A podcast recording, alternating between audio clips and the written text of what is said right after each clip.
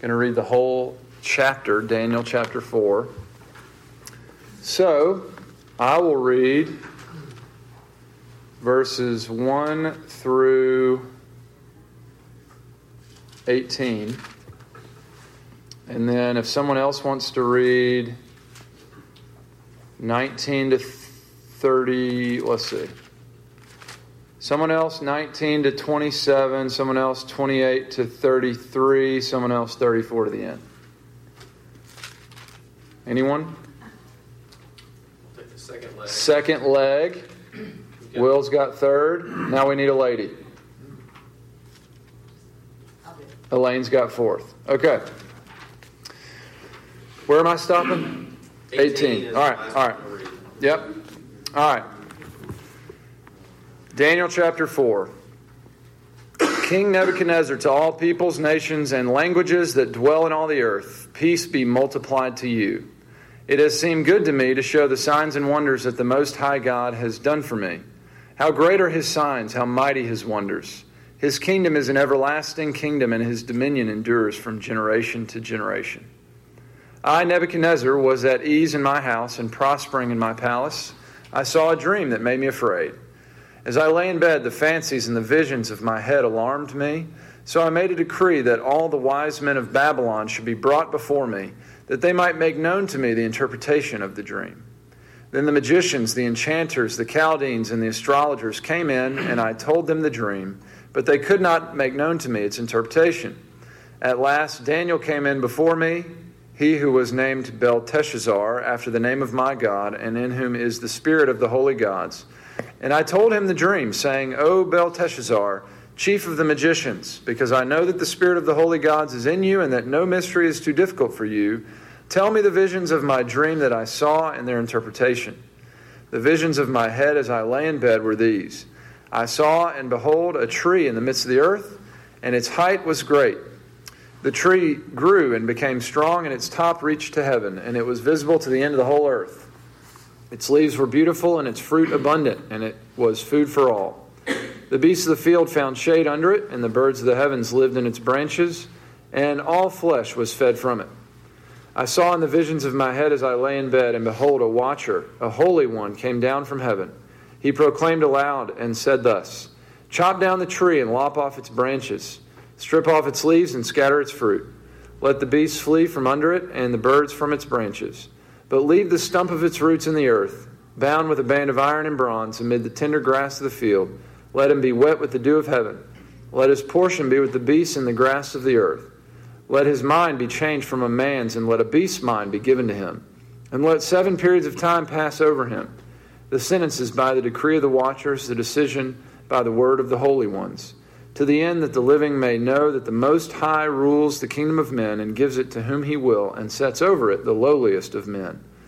This dream I, King Nebuchadnezzar, saw, and you, O Belteshazzar, tell me the interpretation, because all the wise men of my kingdom are not able to make known to me the interpretation, but you are able, for the spirit of the holy gods is in you. Uh, 19 through 27. Then Daniel, whose name was Belteshazzar, was dismayed for a while, and his thoughts alarmed him. The king answered and said, Belteshazzar, let not the dream or the interpretation alarm you. Belteshazzar answered and said, My lord, may the dream be for those who hate you, and its interpretation for your enemies. The tree you saw, which grew and became strong, so that its top reached to the heaven, and it was visible to the end of the whole earth, whose leaves were beautiful and its fruit abundant, and in, and in which was food for all, under which beasts of the field found shade, and in whose branches the birds of the heavens lived. It is you, O king, who have grown and become strong. Your greatness has grown and reaches to heaven, and your dominion to the ends of the earth.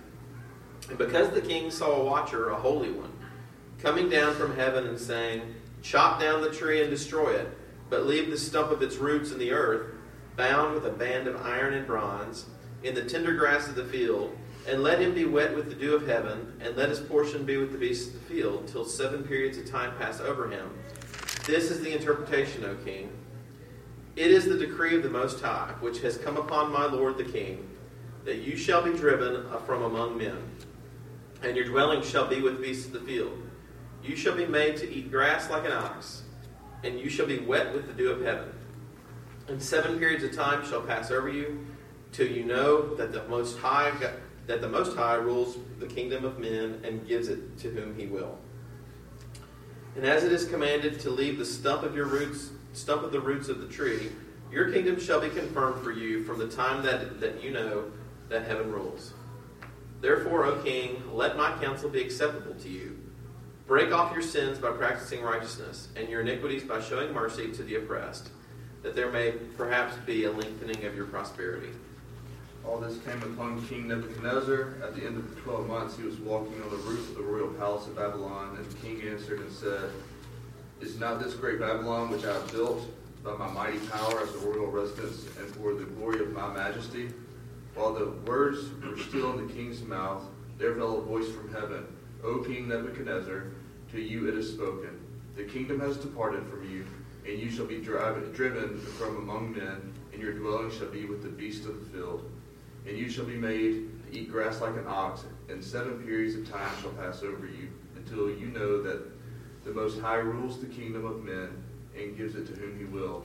Immediately the word was filled against Nebuchadnezzar. He was driven from among men and ate grass like an ox, and his body was wet with the dew of heaven, till his hair grew as long as eagle's feathers, and his nails were like bird's claws. At the end of the days, I, Nebuchadnezzar, lifted my eyes to heaven and my reason returned to me. And I blessed the Most High, and praised and honored him who lives forever. For his dominion is an everlasting dominion, and his kingdom endures from generation to generation. All the inhabitants of the earth are accounted as nothing, and he does according to his will among the host of heaven and among the inhabitants of the earth. And none can stay can stay his hand or say to him, What have you done? At the same time my reason returned to me, and for the glory of my kingdom my majesty and splendor returned to me. My counselors and my lords sought me, and I was established in my kingdom, and still more greatness was added to me. Now I, Nebuchadnezzar, praise and extol and honor the King of heaven, for all his works are right and his ways are just, and those who walk in pride he is able to humble. Good deal. Um, so I've said before, but we see it more clearly when we read the whole chapter, that this is King Nebuchadnezzar telling his testimony, essentially. Um, he starts, you know, we see that in verses 2 and 3. Uh, I'm going to tell you how great the wonders of the Most High God and uh, what He's done for me. How great are His signs, how mighty His wonders. And then he starts by telling his testimony I was at ease in my house and prospering in my palace. He's kind of starting with the obstacles that he had to overcome. It's kind of like when we tell our testimony and back when I was in high school, you know, and I was doing all that stupid stuff or whatever we would say. But um, he's essentially doing the same thing. So he's kind of starting out telling of the time when he still wasn't saved. And we see that when he says, The Spirit of the Holy Gods is in you. He still doesn't really get it. Um, but he knows there's something different. We talked about the light in the darkness, you know, even for those that are still unsaved. There's a, they're in the presence of God. They know that there's life and light, and yet they're not connecting the dots yet. Um, and we talked about the dangers of prosperity and things like that. He says, because he's presenting his ease and prosperity in his palace as a problem. Um, but we'll move on to that. Verse 5 says that uh, Nebuchadnezzar had a dream, it made him afraid, his vision alarmed him, right? So, whatever he saw in this dream. And it made me think of um, the usefulness of fear in the Christian life. You know, at this point, he's not converted, uh, so I wouldn't say this is full blown fear of God yet. But in his fear, he turns to Daniel at last, you know, because he knows that there's something going on there. He thinks it's the spirit of the gods, but it's God. And um, fear is useful in turning him towards God, at least towards God's people.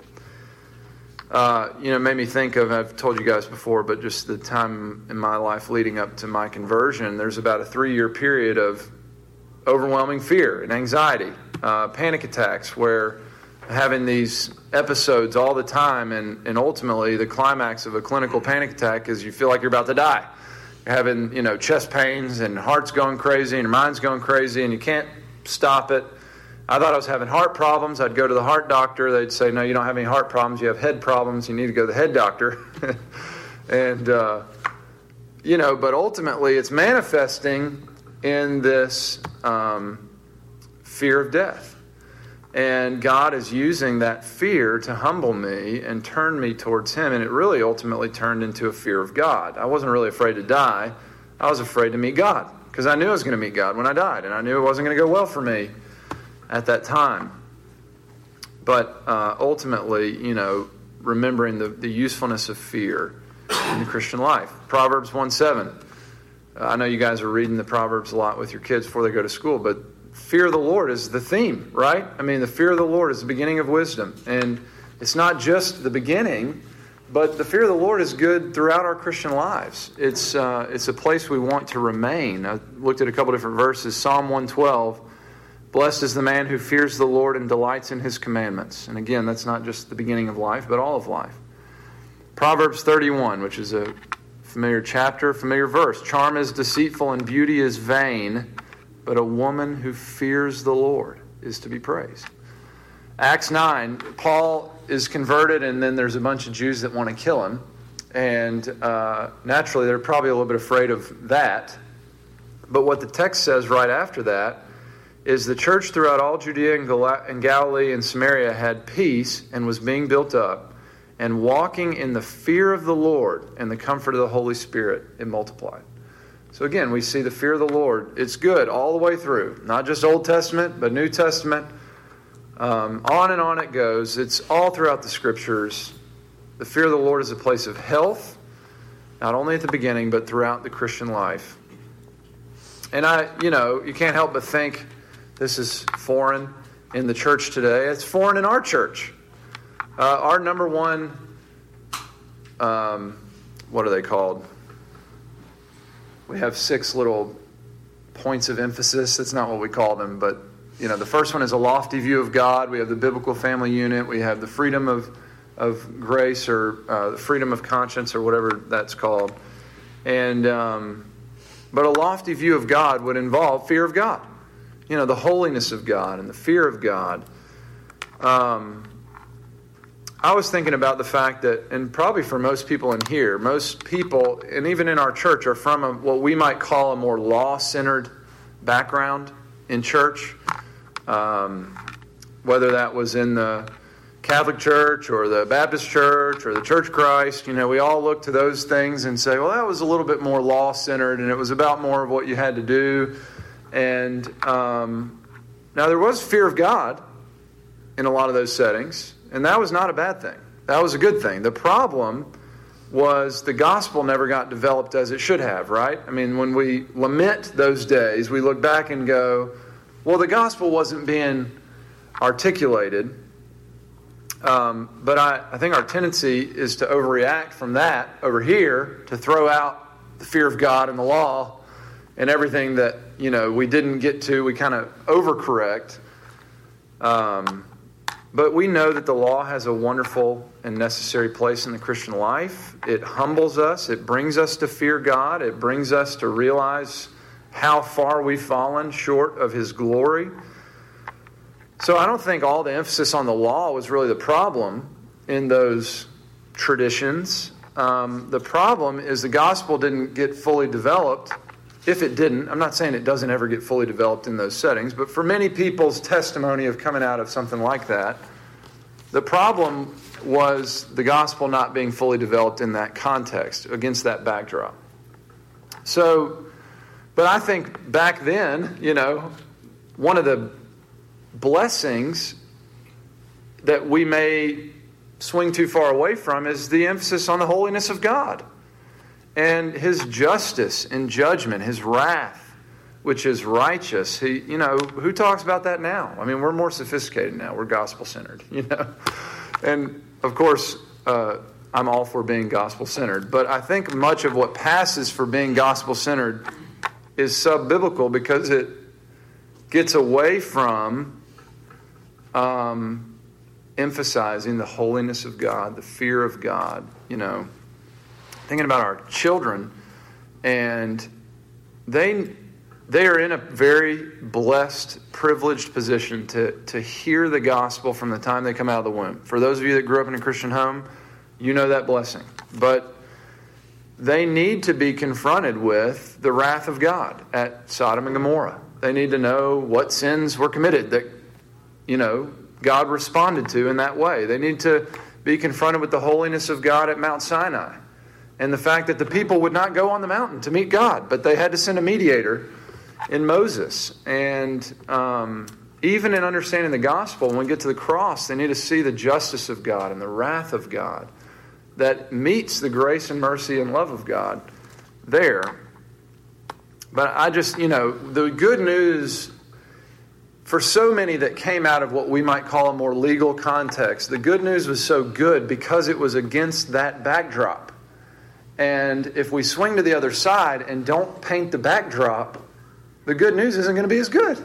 You know, you got to know the bad news in order to understand the good news. And I think a lot of times people that grow up in the church are like, yeah, I'm saved, you know?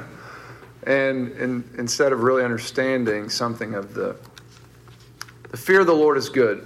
One of the things that as I was thinking about this, I heard Sam pray in our men's board meeting the other day, asking God to give him grace to fear him. And I thought, that's a good prayer, you know, and we don't do that a lot. I mean, to pray that, and that's a that's a great prayer.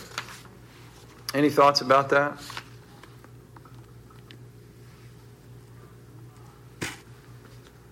Am I overstating it, or is that uh, you think that's a overcorrection that we we make? I think so. Well, you prayed it. I thought. Where'd that come from? I can't remember. The I, Spirit. I thought I was kind of interesting that Nebuchadnezzar knew what the prophecy was and what it was going to lead to. He still had this limp, like time in limbo, waiting for it to come to fulfillment. And yet, his last stand was like, "Look at the great stuff I did Yeah. out of my own might." Yeah. And God was like, "All right, done." Um, but even though he knew what was coming, even though he knew God was going to humble him, and he'd already seen Daniel's interpretations come true, he still was building his own case based on his own word. Yeah, which is just total depravity, right? I mean, he God was speaking to him over and over again, and he did not change.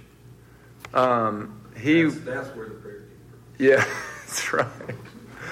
Yeah, but and so I guess if I'm overstating it, I don't want you to think Nebuchadnezzar was walking in the fear of God here, but I did think that his fear was useful as it continued to turn him back toward at least God's people. But to your point, it didn't he wasn't changed at this point. And until you truly have the fear of God, your heart will not be changed. Until God, you know, changes it. But uh, so the next thing in the passage that I think we can see is the persistence of God. And I just thought about the fact that Nebuchadnezzar has already been revealing, or God has already been revealing himself to Nebuchadnezzar in the first dream, uh, and then in the fiery furnace, right? And every time there's something about his response is about God. Now, he still thinks he's the holy gods or whatever he thinks, but he is recognizing that Daniel's God is doing something here. And now, again, he's got this next dream and the subsequent events after that. So, one of the things we see is that God is persistent in his grace. Um, the hound of heaven moving towards the sinner, he moves towards us despite us, even when we harden our hearts to him. There's a quote by John Calvin on this part, and he said, When God wishes to lead us to repentance, he is compelled to repeat his blows continually either because we're not moved when he chastises us with his hand, or we seem roused for the time and then return again to our former torpor or apathy. He is therefore compelled to redouble his blows. Just God continually persisting with us to convict us or humble us. Of course, we're thankful on this side for the persistence of God, right? On, on that side of things, you, it's inconvenient because you're not able to continue in the way that you're hoping to continue. And again, this isn't just in conversion when God is persistent. I look back on that period of three years where God persisted with me, but He's persistent with us now. We still are wayward and we still turn away from Him and we still grow cold to Him, but He continues to pursue us. Despite us. Sometimes that looks like discipline. Uh, sometimes it just looks like encouragement when we're down and we got, you know, um, the blues or whatever it is. And, and He is persistent to provide the encouragement that we need when we need it. So I think one of the things we need to think about here in seeing his persistence with Nebuchadnezzar is applying that to uh, those in our life that are lost, you know, family members, friends, or um, co-workers or whatever, those that God has put on our heart. We used to do the six for six, people that we're praying for, six people over six months, or I haven't heard him mention that in a while, but still a good thing to do to come up with six people and say, hey, I'm going to pray for these people for the next six months, and um, or six years for that matter, because you think about how long this is going on with Nebuchadnezzar. Uh, it says that there was 12 months past the interpretation of the dream. It says that in in at the end of 12 months, verse 29. But you know, how much time passed from the first dream to building the image? And I mean, this is a few years, right? Where he's seemingly like saying something about God and recognizing, and then turning back, and not, and then seemingly there's this good moment, and then he's turning back, and he's proving himself not to be saved. Um, but God is persistent with him even when he keeps turning back over years. So, for us, we are praying to God that He would break in, that He, you know, that we're enlisting the hound of heaven, that He would continue to pursue whoever it is. And, and we can't think just because He's not answering in the way that we had hoped or the way we expected that He's not doing anything. We live by faith, not by sight. God is at work answering those prayers, bothering those people, I have no doubt. Um, intervening like he has here. But it doesn't, you know, in his time, God is patient in his persistence, right? We're not really that patient. Usually we pray once and we think, God, I asked you about this and I'm not seeing anything. Um, but, you know, in his time, Nebuchadnezzar then gets really prideful. Look at all that I've done. And then God opposes him. We're going to talk more about that in a minute. And even that, then God breaks him down, right? Nebuchadnezzar loses his mind. And that's God really breaking him down. But even then, I don't think if we're watching this play out, we're going to think, that's a man that's about to be saved. I mean, God is really, really doing a mighty work there. We're going to think, he's officially flipped his grits. And now all this sin has just taken its toll, and he's gone forever. Um, I don't know if you have family members or friends like that, but I do. People that continue to move away from God and and their life continues to break down even worse. But God is at work. Keep keep after them in prayer and as often as you're able in you know relationship as well. Same for brothers and sisters in Christ that are wandering away in sin. Nothing to me is more heartbreaking than seeing people from our fellowship that reject um, godly counsel. We're going to talk about that in a minute, but and just persist in sin and don't want to hear it and just keep going. But you know, God is patient in His persistence, and so can we be. All right. Um, the next thing Briefly, we can consider the sovereign reign of God over the nations because it's mentioned a couple times in the text, verse 17 and 26. And I think Clark was reading it, but the, the Most High rules the kingdom of men. He gives it to whom He will and sets over it the lowliest of men. So, no world leader, despite what they think, despite how they think they got there, uh, no world leader arrives at their position by their own power. Not Donald Trump, not Kim Jong un. These are lowly men that God appoints for his purposes. I don't know his purposes. You know, we don't really understand what he's up to, but this is what it was with Nebuchadnezzar. This is what it is in our day. And in the interpretation, Daniel says, Nebuchadnezzar, God's about to do some things so that you will know that it is he who sets you in this position. So that, that it is he who has given you all of this glory and, and he does whatever he wants, not you. and then he gives him some advice in verse 27. He says, Break off your sins. What's that mean? Repentance. Here's my advice turn away from your sin, O king. Turn to God and humble yourself before him. If you don't, it's not going to go well for you. That was his message. So I have some homework for you because this got me thinking. Uh, you don't have to turn it in. But read Psalm chapter 2 in conjunction with this section in Daniel 4, where it says Daniel called Nebuchadnezzar to repentance. And then Romans 13, which tells us the same thing that God appoints the, the leaders, uh, you know, political leaders in our land and all lands. Psalm 2, Daniel 4, Romans 13. And ask yourself why we as Christians don't talk this way or even think this way about our city or state or national leaders. Um, this is, you know, whether or not they're Christians, it doesn't matter. We know that God has appointed them. And we have a responsibility to hold them to account. They are ministers of God, whether or not they are saved people. That's what Romans 13 says. They are ministers of God, appointed by God to administer justice, uh, to punish with the sword, to keep things in bounds. And um, we see here one of the people of God speaking to them submissively and yet authoritatively. You know, humbly and yet confidently. Repent. You're going to need to turn away from this. I mean, this is not going to go well for you. You're opposing God who has appointed you to this position. So, again, um, Psalm 2, Daniel 4, Romans 13.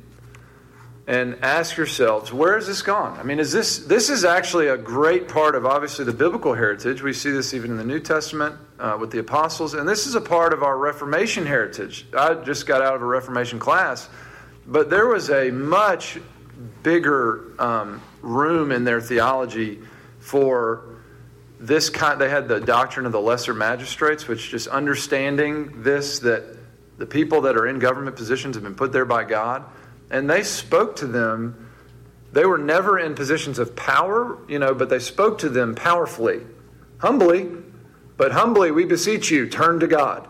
He's the one that's put you there you know, sometimes not as humbly. I mean, you read John Knox and the way that he spoke to Bloody Mary, and but he was he was holding her accountable to her position before God, and uh, I just think that's a, a far cry from where we are today.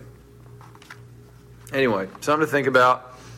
Psalm 2, Daniel 4, Romans 13 might be an interesting study. All right, so at this point in his life, did Nebuchadnezzar heed Daniel's call to repentance? No.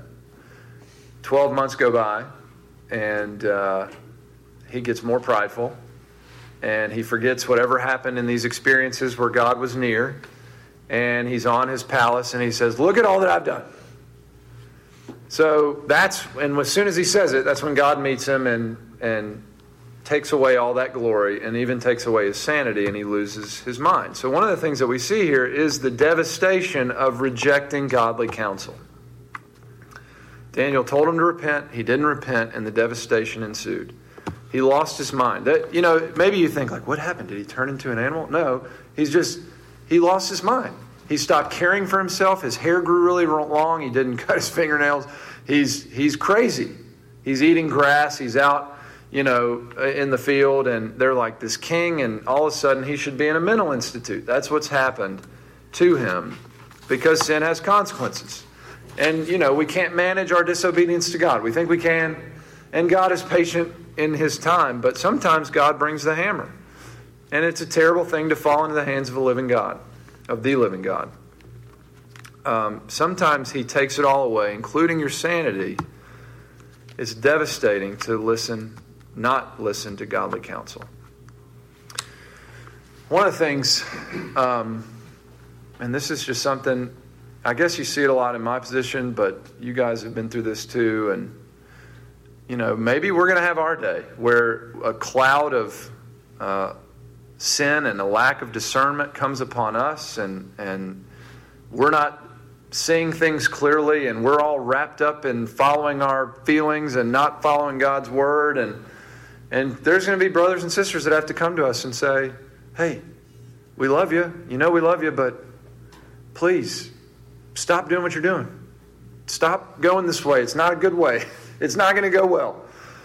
And uh, if that ever happens, listen.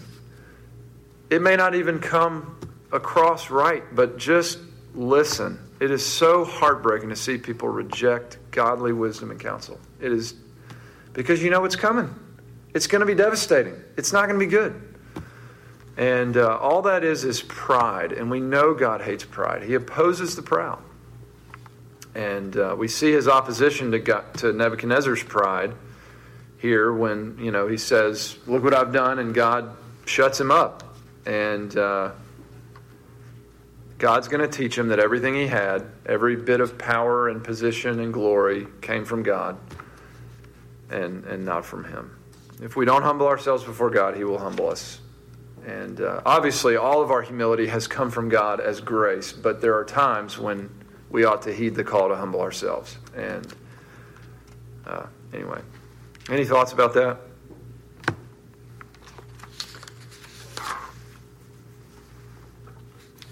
All right, I got a couple things to end, and then I know you'll be gathering your thoughts. Uh, the the last part is just this is a very hopeful ending. I mean, it doesn't always go this way, but we do see redemption in Nebuchadnezzar's life. We see restoration in his life. First, the restoration of reason. Verse 36 says, At the same time that he repented, his reason returned. So, this story strikes chord with me because I, though I did not fully lose my mind in my rebellion, I've told you before, um, I mean, I did keep getting haircuts and biting my fingernails, but uh, I know what it's like to be on the verge of losing your mind. Um, to feel like the next stop is the mental institute. And uh, to have been going to a mind head doctor, you know, and he can't help me.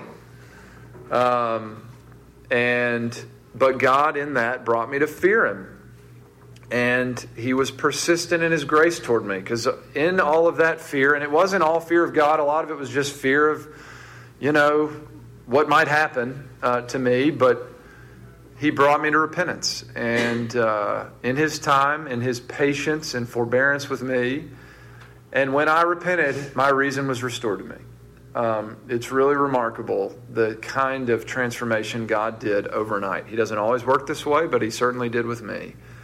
And uh, one application I would make to this is to say, um, and this is not to say that all mental illness is as a consequence to sin. I don't believe that. I think that would be careless to say that. I also do believe there's an important place for medicine, medicine in uh, certain cases of mental illness. But I think we tend to wax and wane between one end of the spectrum and the other. On the one hand, many in the church can be simplistic and careless and think there's never a place for medicine, um, you know, and just let go and let God. And then on the other hand, uh, there are those, there are Christians, there are pastors even that that would never think of seeking God in these types of situations. You know, we just need to get our medicine and get to the therapist and take care of it that way.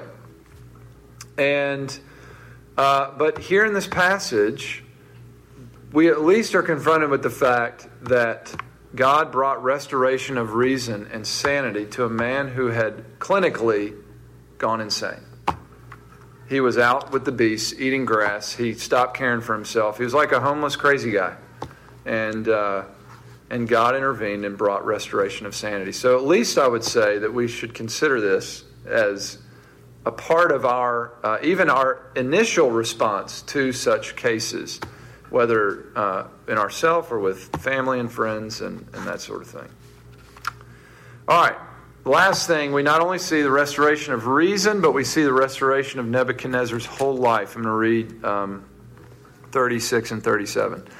At the same time, my reason returned to me, and for the glory of my kingdom, my majesty and splendor returned to me. My counselors and my lords sought me, and I was established in my kingdom, and still more greatness was added to me. Now I, Nebuchadnezzar, praise and extol and honor the King of heaven.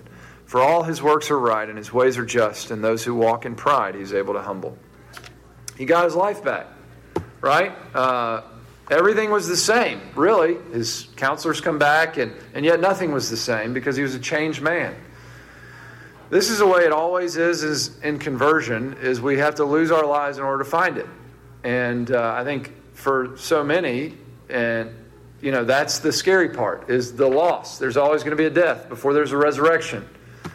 Uh, I was listening to Pastor Myron from Innovation tell his testimony yesterday, and it's a powerful story, but that's essentially, you know, what happened. And it's right where you have to trust God is everything that I've been putting my trust in has to go. And it all has to go before God. And it's a death of sorts. And whatever he gives back, that's what he gives back. We're not guaranteed what he's going to give back. But in Myron's case, he gave it all back and then some. You know, um, it's uh, remarkable. And it's the same thing with, with um, Nebuchadnezzar. And not only in conversion, but also throughout the Christian life. I mean, there are those of you, I'm Will and Elaine, they're going to Costa Rica for the first time. You feel like you got to put it all on the altar. You know, it's like we're not sure how this is going to go, but we feel like God's calling us to this, and so we're just going to give it all to Him. And there may be times in our lives where He asks us to give more in a more costly way than we even gave in our conversion because it was pretty routine in, in the grand scheme of things. Um, but we know that God works in this death and resurrection. We have to remember in those times that uh, God is trustworthy, that He will return it to you a hundredfold, whether in this life or in the next. Again, we're not guaranteed we're going to get it all back in this life, and sometimes we do, and sometimes we can see, returning to my former glory, and even then some. He had an even greater kingdom after this. But, you know, there are many that give it to God in this way, and He doesn't return it until glory. But he's, they're going to get it returned to them um, a hundredfold. All right, let's pray.